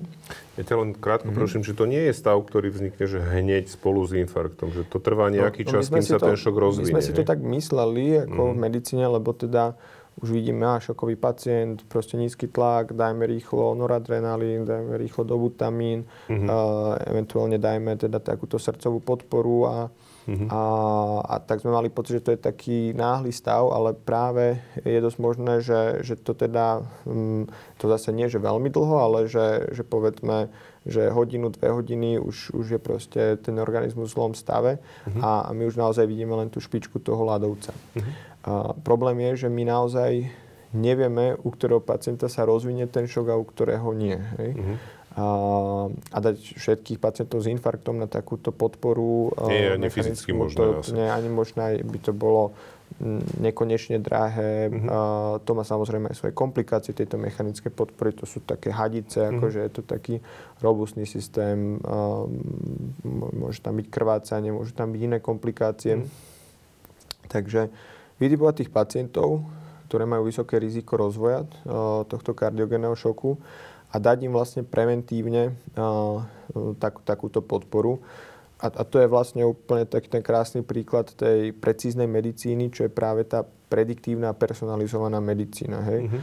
Personalizovaná v tom, že nedáme každému takúto podporu, ale iba niekomu. A prediktívna v tom, že my vieme predvídať, u koho sa niečo mm-hmm. stane a ešte predtým, než sa to stane, tak nejaký personalizovaný postup spravíme. Napríklad, že mu dáme takúto, takúto mm-hmm. podporu a predídeme tak uh, tomuto kardiogénnemu šoku. Uh, toto je veľmi odvážna ako hypotéza. Znie to zaujímavo. Hej, hej, hej, ale a som bol až prekvapený, že, že sa na to chytili ako mm, profesori z najväčších nemocníc celého sveta, preto som bol aj teraz v tom Charité, mm-hmm. pretože uh, s tamojším profesorom uh, uh, v podstate je to jeden ako zo spolupracovníkov na tomto projekte mm-hmm. a ja som naozaj z, uh, tak už bol som v tom predsedníctve Európskej kardiologickej spoločnosti, mal som nejaký network, ale predsa len, aby človek v mojom postavení ako mladého lekára oslovil takéhoto významného profesora, proste, mm-hmm. ktorý je šéf akutnej kardiológie na, na najlepšej nemocnici v Európe. A, a to je jeden príklad. Uh, ďalší príklad je napríklad, je, je teda uh, nemocnica Herfield v Londýne, uh-huh. kde zase je to jedno z najlepších kardiocentier v Európe, určite najlepšie v Británii. Uh-huh. Profesor Huber, ktorý je momentálne šéf vlastne Asociácie pre akutnú kardiológiu v Európskej kardiologickej spoločnosti. On pôsobí zase vo Viedni. Uh-huh. A týmto ľuďom som to ako povedal a, a im sa to naozaj veľmi páčilo, uh-huh. aj teda páči a, a začali nám s týmto projektom pomáhať a to mm. takým spôsobom, že nám dodali dáta. Hej. A, a, Lebo teda nástrojové učenie potrebuješ hlavne? Veľké množstvo dát, presne tak, dát, aby sme teda naučili uh, tie algoritmy. Mm-hmm. Uh, my im dáme vlastne vstupy a mm-hmm. potom im povieme, toto sú vstupy pre pacienta a ten mal šok. Toto sú vstupy pre pacienta, a ktorý nemal, nemal šok. Mm-hmm. A, a, a, a takto sme vlastne teda vytvorili databázu uh, viac než 10 tisíc pacientov, čo je naozaj veľmi mm-hmm. veľká. A uh, veľký zdroj pacientov bol napríklad aj z Izraela. Mm-hmm. Uh, tam máme tiež vynikajúcu spoluprácu. Tam som bol zase mm-hmm. uh, v marci uh, v Shiba Hospital, to je v Tel Avive, desiatá najlepšia nemocnica na svete. Mm-hmm. Tiež veľmi ako... Um, príjemne ma tam privítali a, a teda už uh, oni boli prví, ktorí sa zapojili do tohto projektu. Mm-hmm. A je to vždy také super potom spoznať osobne uh, týchto ľudí. Určite, No a mm, čiže sme vytvorili naozaj veľmi robustnú databázu a natrenovali sme algoritmus, ktorý dokáže s naozaj veľmi vysokou presnosťou predvídať, u koho ten šok nastane a u koho nie. Mm-hmm tie výsledky sú až tak dobré, že to zaujalo výrobcu tejto pumpy z Ameriky, to je firma Abiomed sa volá, mm-hmm. Ktorá uh, vyrába najrozšírenejšiu takúto mm-hmm. srdcovú podporu, sa volá Impela, mm-hmm. takúto dočasnú. A, a, a práve oni sú trochu zúfali, lebo majú vynikajúcu takúto pumpu, ale všetky štúdie ukazujú, že v tom šoku proste nefunguje. Mm-hmm. A, a toto je pre nich naozaj taká celkom záchrana, lebo... Hej, vedia v podstate ukázať prstom, že tu áno a tu netreba. Presne tak. Hej, hej, hej. A, takže, a hlavne teda, že ešte v čase, kedy to má naozaj zmysel. Hej. Presne tak. No. Uh-huh, uh-huh. Takže, takže sme od nich dostali naozaj veľmi vysoký sponsoring uh-huh. a, a čo je tiež také pekné ocenenie našej práce, lebo celé toto sme uh, teda robili aj stále robíme z presvedčenia. Nevedeli sme, či mm-hmm. na to sme ani žiadny grant nemali. Jednoducho a ľudia z Premedix Academy mm-hmm. na tom už v podstate dva roky pracujú. Mm-hmm. A, a naozaj teraz sa dostavilo prvé ovocie a, a, a je to veľký úspech. No hovorím, sú tam zapojené mm-hmm. naj, najdôležitejší kardiológovia vo svete. Mm-hmm. A máme za sebou takéhoto silného sponzora, ktorý aj priamo vyrába tieto podpory a, a teda v tomto prvom, tejto prvej fáze máme hotový algoritmus, ktorý je naozaj veľmi presný a v druhej fáze a tiež to super do seba zapadá. Ja vlastne teraz skončím v tom Oxforde uh-huh. ten klinický výskum, a čo si teda robí mástra. Čiže naozaj som sa naučil, ako dobre nadizajnovať klinickú štúdiu uh-huh. a, a v druhej fáze teda to ideme uh-huh. aplikovať teda do, alebo vyskúšať v klinickej praxe uh-huh. a zorganizovať takúto klinickú štúdiu, kde nám tento algoritmus identifikuje, ak si povedal, ty dostaneš takúto pumpu, ty nie. Uh-huh. A keď nám ukáže u toho, že že kto by ju mal dostať, tak tí pacienti sa randomizujú, jedni ju dostanú, jedni nie a uvidíme, že či má takáto stratégia benefit. Mm-hmm. A, takže tak, takže, takže toto je vlastne projekt StopShock. Ja sa ešte k tomu opýtam jednu vec. Tam je zrejme teda nejaká sada údajov, ktorá sa, ktorá sa tomu programu o tom konkrétnom človeku musí dať. Je to nejaký, sú to nejaké výsledky analýz, alebo je to nejaké, neviem, EKG, alebo čo vlastne je ten zdroj údajov, na základe ktorých sa Jasné, ten, ten algoritmus rozhoduje? Um, ak to vieme, ak to môžeme povedať. Že? Môžeme, hej, nie, nie, nie je to, lebo uh, tie parametre nie sú tajomstvo, tajomstvo je ten algoritmus, jak je postavený. Uh-huh. Uh, čiže uh, je, je to dobrá otázka, lebo to som teda nespomenul, že Schválne sme sa zamerali na veľmi jednoduché parametre, alebo nie že jednoduché, ale také, čo sú dostupné pri prvom medicínskom kontakte. Čiže všetky tieto parametre vie získať už uh, záchranár, ktorý príde k pacientovi, čo má bolesti náhrudníku. Mm-hmm. Pretože sú tam veci ako uh, tepová frekvencia, tlak krvi, hladina cukru, hej, to sa dá s obyčajným glukomerom zmerať, netreba nejaké laboratórne testy,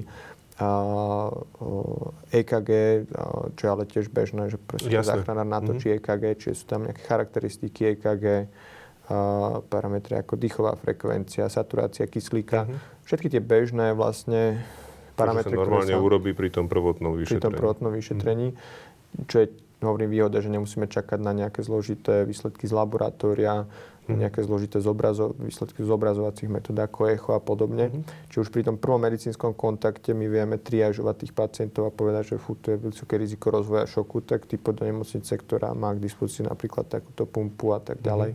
Mm. Takže... Čiže toto je ten, to je dôležité, áno, že mm. vlastne je to, je to už na základe tých prvých údajov. Dobre, poďme k tej druhej veci. Mm-hmm. Tá, tá druhá vec, uh, ten druhý projekt sa nazýva Searling.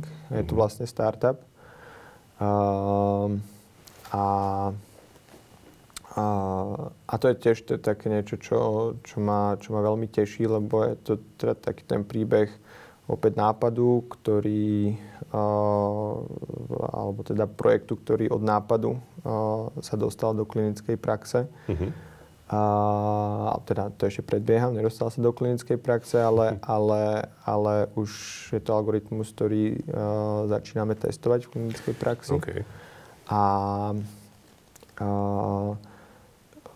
opäť sa jedná teda o, o projekt strojového učenia, alebo teda o algoritmus strojového učenia, ktorý však v tomto prípade neanalizuje dáta, nejakú databázu a údaje o pacientov, ale analizuje signál, signál, ktorý sa nazýva fotopletizmografická krivka. Okay. Znie to uh, krkolomne, ale je to vlastne všetky tieto smart zariadenia, mm-hmm. ktoré merajú tepovú frekvenciu, tak ju merajú z tzv. fotopletizmografickej krivky, čo je vlastne krivka, ktorá vzniká, keď svetlo dopadá na uh, povrchové cievy tak uh, ak sme sa bavili o tom pulzatilnom toku, tak oni sa rozťahujú, že tým pulzovaním mm-hmm. srdca. No a čím viac sa rozťahnú, tým viac uh, svetla vstrebajú, čiže tým menej svetla sa, sa odrazí naspäť do optického senzoru. A to vykreslí takú peknú krivku. Mm-hmm. Uh, teda tá krivka takto pohybom rukou je veľmi škaredá, to je aj taká limitácia, ale v podstate vrcholy tej krivky uh, tak zodpovedajú uh, o, za, za teda pulzovanie srdca. Mm-hmm. Čiže z toho vlastne nám vedia tieto smart zariadenia ukázať tú tepovú frekvenciu. No a taktiež v nejakom momente napadlo, že uh, to sa napríklad využíva potom aj na tie arytmie, preto aj vieme dnes už aj z takýchto zariadení diagnostikovať arytmie, lebo oni sa pozerajú na tú nepravidelnosť, mm-hmm. ale zase je to, je to veľmi zložité, lebo ak sme sa aj bavili, aj tie obyčajné extrasystoly spôsobujú nepravidelný puls a to nie je žiadna mm-hmm. vážna arytmia, ale sú práve algoritmy strojového učenia, ktoré toto vedia odlišiť, ale to, to, je, to je niečo, čo keď som sa dostal k digitálnej medicíne, tak sa teda mm-hmm. vo výskume začalo byť taká zaujímavá oblasť, e, ale moc sa tomu ešte nevenovalo vtedy pozornosti.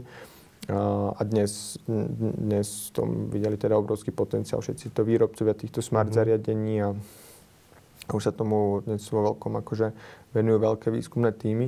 No ale v tom momente, keď sa toto začínalo robiť a, a teda z tejto fotopletizmografie Eh, merať jednak tepová frekvencia, prípadne stanovať arytmie. Mm-hmm. Tak ja som si uvedomil, že je veľmi dôležitý aj tvar tejto krivky Aha, a že okay. by mohol odrážať uh, určité vlastnosti srdca a, a, a teda hlavne tej tzv. hemodynamiky, čiže toho, ako prúdi vlastne krv v cievach mm-hmm. a že by sa dali, to dalo využiť na monitorovanie ochorení alebo meranie určitých parametrov, a, ktoré by vypovedali o, o stave teda cirkulácie krvného obehu.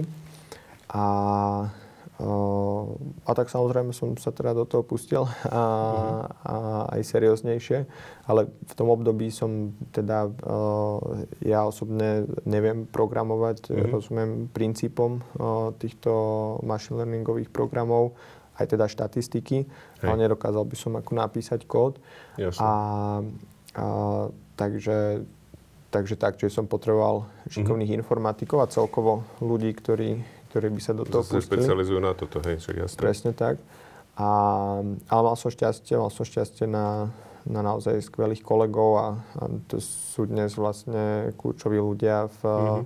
Premedix Academy a dnes je uh, už aj v takom spin-offe mm-hmm. uh, startupe, ktorý sa nazýva Searling. Mm-hmm. Mm, a, kde sa práve teda venujeme e, tomu machine learningu a v tomto prípade tej machine learningovej analýzy alebo analýzy strojového učenia tejto fotopletizmografickej mm-hmm. krivky. A, a skutočne sa nám podarilo uh, um, vymyslieť algoritmus, ktorý dokáže uh, z tejto krivky fotopletizmografickej určiť uh, tzv. plňace tlaky srdca. Okay. A to je vlastne tlak, pod ktorým sa plní ľavá komora srdca. Uh-huh. A to za normálnych okolností dá zistiť iba invazívne, že dáme taký kateter, takú hadičku do srdca a, a tam teda zmeriame a vieme proste... Fyzicky ten tlak, hej. Áno. Uh-huh. A, a neexistuje dnes metóda, ako by sa to dalo neinvazívne zmerať. A, a, a vypadá, že my sme ju vytvorili uh-huh. a, a, a prebieha momentálne klinická validácia. A a, a Čiže tým pádom si to predstavím tak, že teda namiesto toho, aby niekomu zavádzali kateter, tak mu naozaj pripoja nejaké úvodzovka hodinky, špecializované alebo hodinky. Práve, že to je na tomto úžasné, že nemusia byť ani špecializované. Akékoľvek zariadenie, čo vie snímať fotopletimografickú krivku, napríklad akékoľvek smart hodinky. Uh-huh. A, a vlastne... Uh, Len potrebuješ do toho programu dostať tú krivku v podstate z tých hodiniek, hej? Áno, áno, uh-huh. áno, presne tak. Čiže uh-huh. tam samozrejme, a na tom teraz tiež pracujeme, aby a, a v operačným systému Androidu je to mm-hmm. celkom v pohode. Odtiaľ uh, vieme tie dáta pomerne ľahko v tom surovom mm-hmm. ako, uh, stave vytiahnuť a teda zanalizovať. Mm-hmm. A, uh, no a toto je veľmi dôležité preto, že ľudia, ktorí majú tzv. srdcové zlyhávanie, mm-hmm. tak uh, pri srdcovom zlyhávaní to srdce nevládze moc prečerpať tú krv, mm-hmm. alebo ak aj vládze, tak má zase poruchu toho plnenia práve, je mm-hmm. proste také stuhnuté a tým pádom ono sa plní pod vysokým tlakom. Tie plňace tlaky uh-huh. tej ľavej komory sú vysoké a to sa vlastne, ten vysoký tlak sa prenáša na plúca uh-huh. a, a keď to presiahne, uh, konkrétne 15 mm ortute, uh, tak tá krv sa začne filtrovať do plúc. Uh-huh. Uh, dochádza k tzv. plúcnemu edému. Znamená, že prekročí tú bariéru, ktorú normálne vlastne tie cievne, teda tie plúcne cievy majú. Áno. A začne tak. to prerážať kvázi v úvodzovkách ľudovo povedané, že do plúc. Áno, áno, áno, presne tak. Začne sa vlastne tak začne presakovať z tých kapilár do plúc uh-huh. a, a vzniká opuch plúc, plúcný edém, uh-huh. a, čo sa prejavuje iniciálne zadýchavaním. A, následne dusením a bohužiaľ uh, až smrťou. Hej. Uh, je to vlastne najčastejšia príčina hospitalizácie pacientov s chronickým srdcovým zlyhávaním.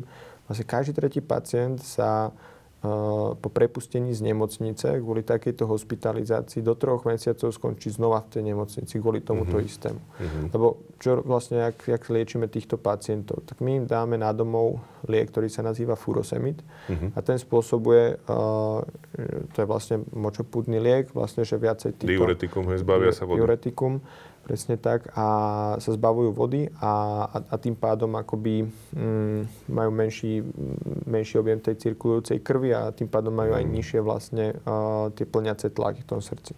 Ale to za, keď to prestrelíme a dáme im moc veľa toho diuretika, tak sú vlastne dehydratované. Všetku tú vodu vymočia, dochádza tak minerálovým rozvratom a tak ďalej. Hej. Čiže treba Aj veľmi opatrne. vlastne, nie? Áno, krvhusne a tak ďalej. Uh-huh. Čiže mm, je tam veľké riziko zase hospitalizácie a uh-huh a, a, iných aj, a, a iných komplikácií. Pri tých minerálových ako nerovnováhach tam môže práve tie arytmie spustiť aj tie vážne, čiže s tým liekom ako veľmi opatrne uh-huh. uh, narábame, čiže skôr máme tendenciu nedať moc vysokú dávku. No ale keď zase dáme nízku dávku, tak proste tá Časom voda sa, sa hromadí a, uh-huh. a ten človek uh, a, a niekedy bohužiaľ môže až zomrieť na ten plúcný uh-huh. edém a niekedy proste teda skončí v nemocnici, ale teda zákutnou hospitalizáciou. No a je to, je to veľmi stresujúce, lebo títo ľudia nikdy nevedia, že... Kedy ich to postihne. Kedy ich to postihne a koľko si majú dať toho furosemidu a tak ďalej, mm. lebo samozrejme to proste, keď vypije viac vody, no mal by si aj viac toho furosemidu, hej, teraz. Čiže je to, je to veľmi, veľmi ťažké monitorovať mm-hmm. uh, takýchto pacientov a hovorím, tie štatistiky hovoria sami za seba každý tretí do troch mesiacov znova v nemocnici. Hej. A, a tá umrtnosť zvýšená a tak ďalej. No a my tým, že uh, teda pevne verím, že, že vyjde úspešne tá klinická validácia, že budeme vedieť uh, monitorovať tieto plňace tlaky srdca, tak uh, to je potom aj základné kritérium na dávkovanie tohto furosemidu uh-huh. a budeme vedieť povedať, uh, ten pacient si proste urobí jednoduché meranie, ktoré trvá dve minúty uh-huh. a bude presne vedieť, či má vysoké tie plňace tlaky a tým pádom si má dať väčšiu dávku toho furosemidu, alebo oh, naopak veľmi nízke a tak sa radšej napije, alebo si nedá tento furosemid uh-huh. a takto sa môže monitorovať prináša to aj veľkú psychickú úľavu, že ten človek vie, že... Sám pre seba vie robiť si dobre v podstate. Presne tak, pod kontrolou. A, a tak, no, takže... to, je, to je dosť podstatná vec, hej, lebo ako si hovoril o tom, že teda týmto sa to dá nejakým spôsobom regulovať, alebo aký je ten mechanizmus, tak prvé, čo mm-hmm. mi presne napadlo, že dobre, tak mám brať lieky, tak si zmeriam, že vlastne kde som, a že buď sa napijem, alebo si pridám liek, hej, že je to pomerne jednoduchá záležitosť, niečo, na čo sú cukrovkári povedzme úplne bežne zvyknutí, že zmerám si, zmeriam si cukor a podľa toho si aj dávkujem nejaký inzulín alebo niečo podobné, čiže je to asi podobná prax, čo by mm-hmm. mohlo významne mm-hmm. pomôcť, lebo teda tak. tá metóda je podstatne jednoduchšia ako... Je neinvazívna to je. Tak, tak, no, nedá sa behať s katetrom, že by mm-hmm. si človek mhm. doma meral tlaky. Cez kateter to nejde. Takže to sú, to sú veľmi zaujímavé veci. A robíš toho teda pomerne veľa, takže toho času asi není, není veľa. Ja som rád, že si si našiel čas aj pre nás, ale e, ako vždy, ja mám tých mojich sedem otázok, krátka mm. otázka, krátka odpoveď. A začnem možno tým, čo sme trošku načali na začiatku. Čo si spomenieš bolo prvé, čo ťa ako dieťa vzbudilo tvoju pozornosť alebo záujem, zvedavosť? Spomenieš si na niečo? O čokoľvek? Čokoľvek. Prečo napadne pyramídy? OK. Napríklad.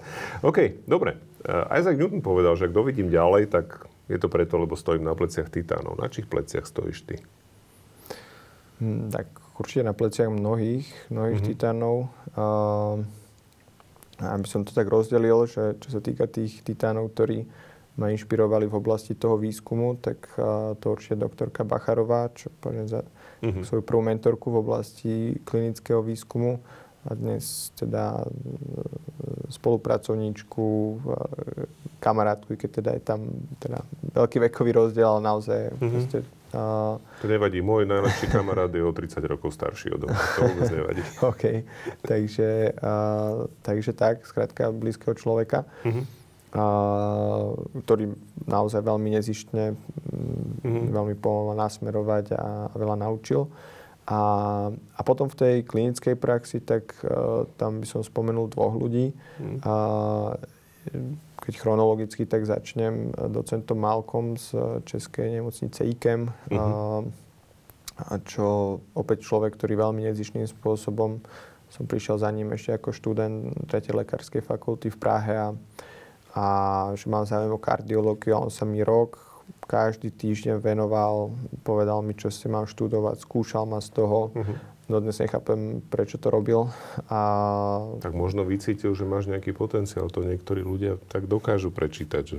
Asi, ale, ale no. aj tak je to neuveriteľne záslužné, lebo keď vidím, ako dneska sa pristupuje k nejakému odovzdávaniu informácií, vzdelávaniu, mentorovaniu niekoho, mm-hmm. plus keď aj sa zrovna nájdú ochotní ľudia, tak jak majú málo času, tak to naozaj bola veľká vec. Mm-hmm.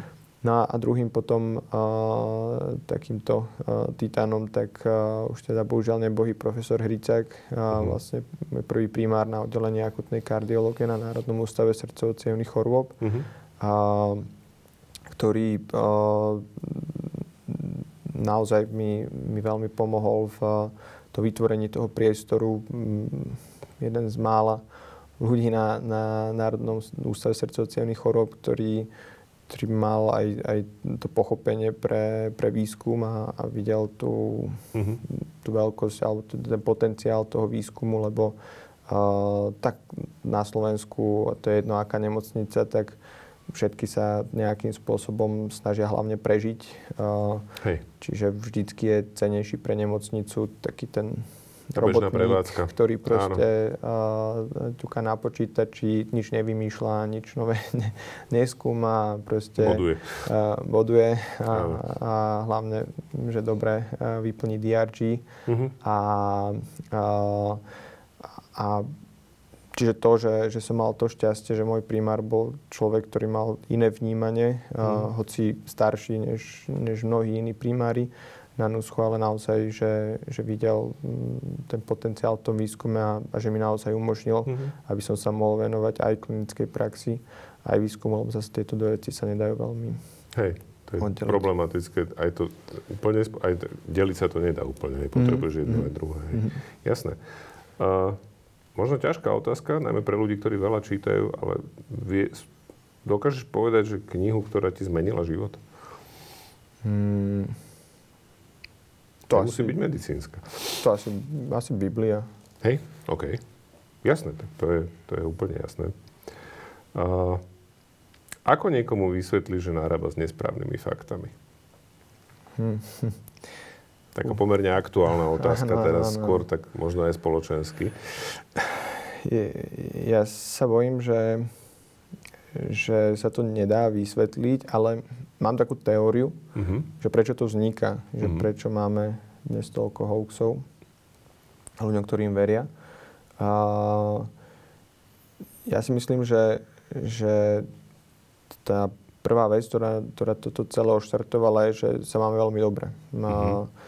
Neriešime o, ako možno za komunizmu sa riešilo, aby som neskončil v base, aby som mal kde bývať, aby som nejak prežil a aby som mal na Vianoce banány, či kedy sa stála fronta na banány. No, no, no. A, takže nežili sa skrátka, a teda vtedy sa riešili veci, ako prežiť a to dneska už naozaj nemusíme riešiť.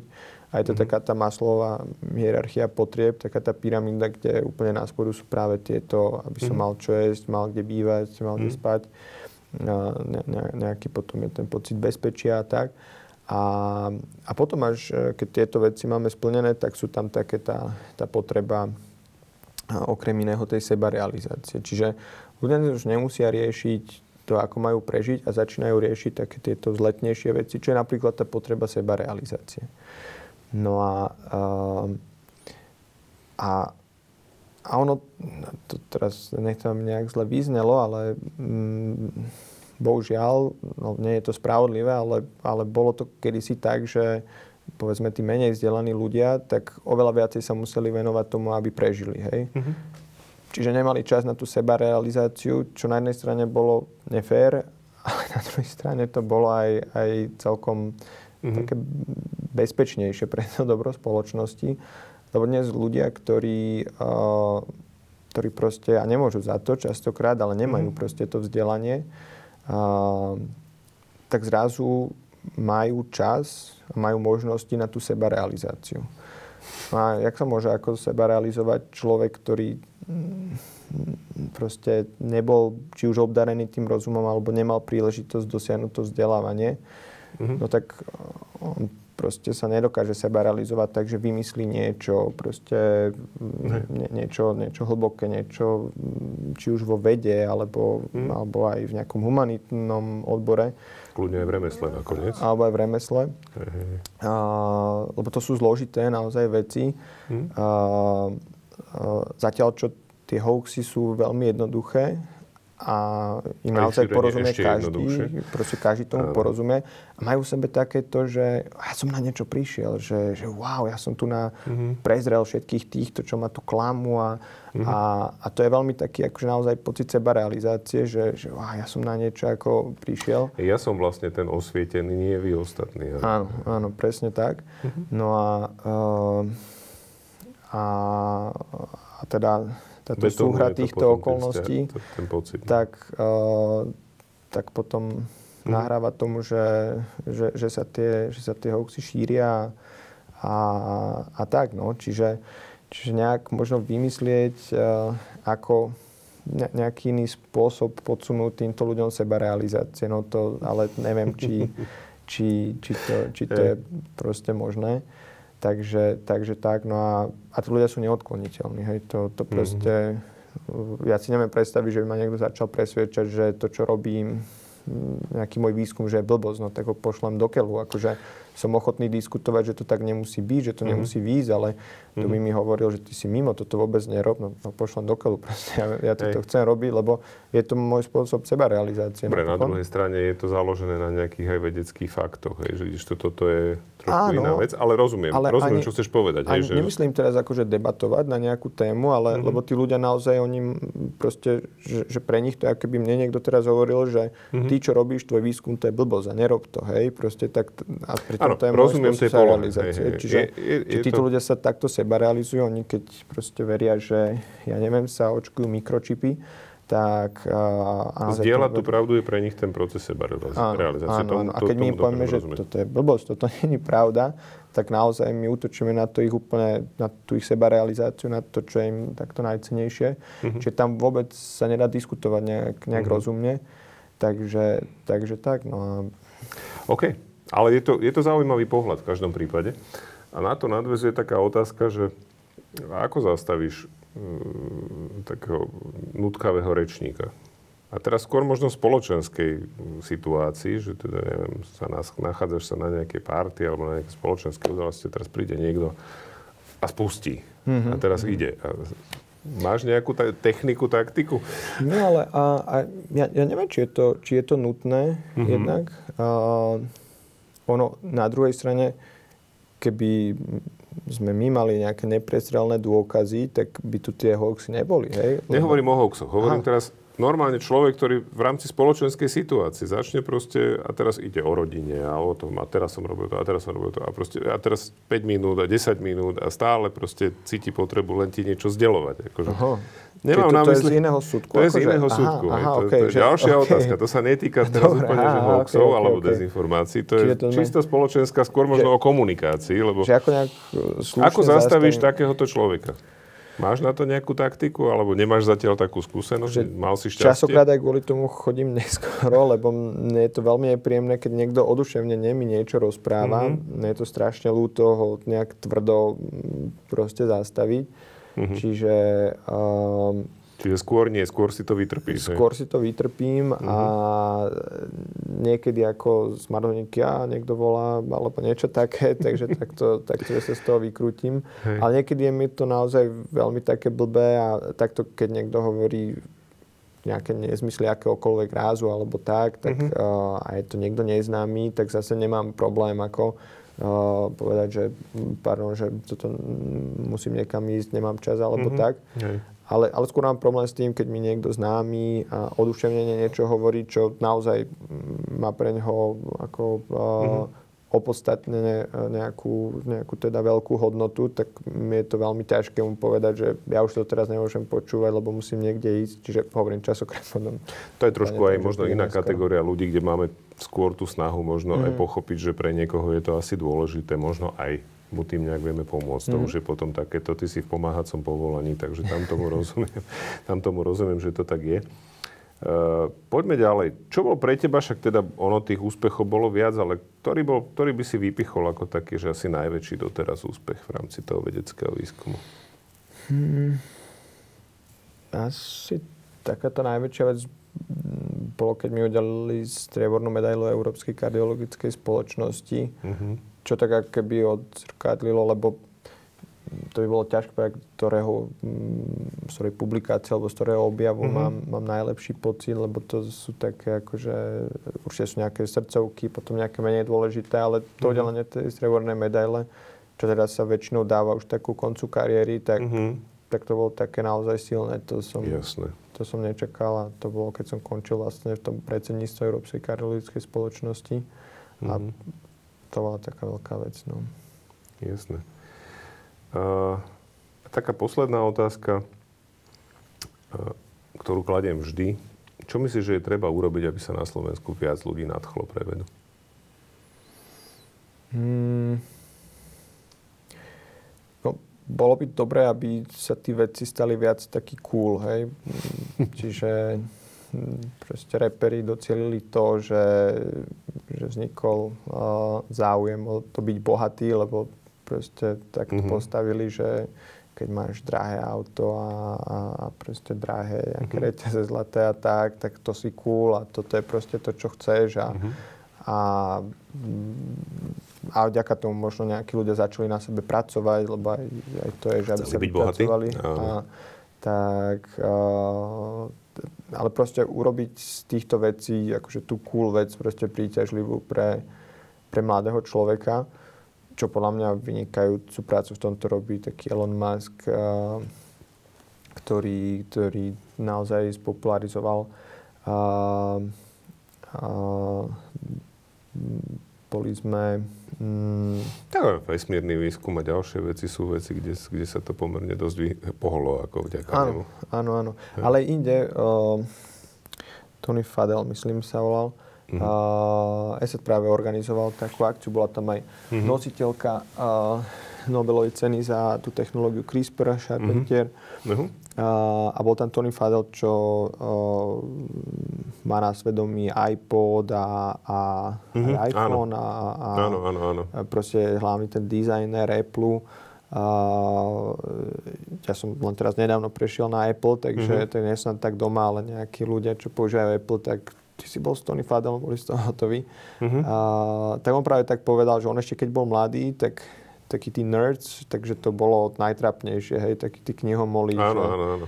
A hovorí, že, že môžeme byť radi, že žijeme v takej dobe, že kde to začína byť cool, títo ako nerdi. Áno, áno, áno. A, a toto podľa mňa by, by, veľmi, by veľmi pomohlo.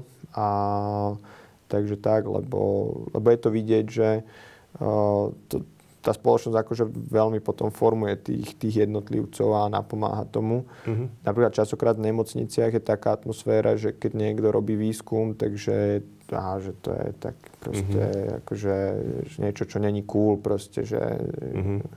a, a určite to potom odrádza mnohých ľudí proste od výskumu. Mm-hmm. A naopak, keď, uh, aj keď, uh, keď niekto žije neviem, niekde v škole, treba, že sa tí nerdi viacerí akože zhluknú v nejakej triede a, a, a není to mm, aj proste... Nie sú naozaj Anku, na okraji, je, ale je to áno, niečo, čo je ale fajn. je to niečo, čo, čo frčí. Mm-hmm. Tak, tak asi tak. No. Jasné. Alebo ďakujem, že si prišiel. Bolo to veľmi zaujímavé rozprávanie. A napriek tomu, že si bol unavený, ako si hovoril, tak dúfam, že, dúfam, že si sa cítil dobre. My sme sa rozhodne cítili, ja som sa rozhodne cítil dobre a dozvedeli sme sa veľa nových vecí, takže ďakujem ešte raz, že si prišiel. Ja ďakujem veľmi za pozvanie a cítil som sa veľmi príjemne. To som rád.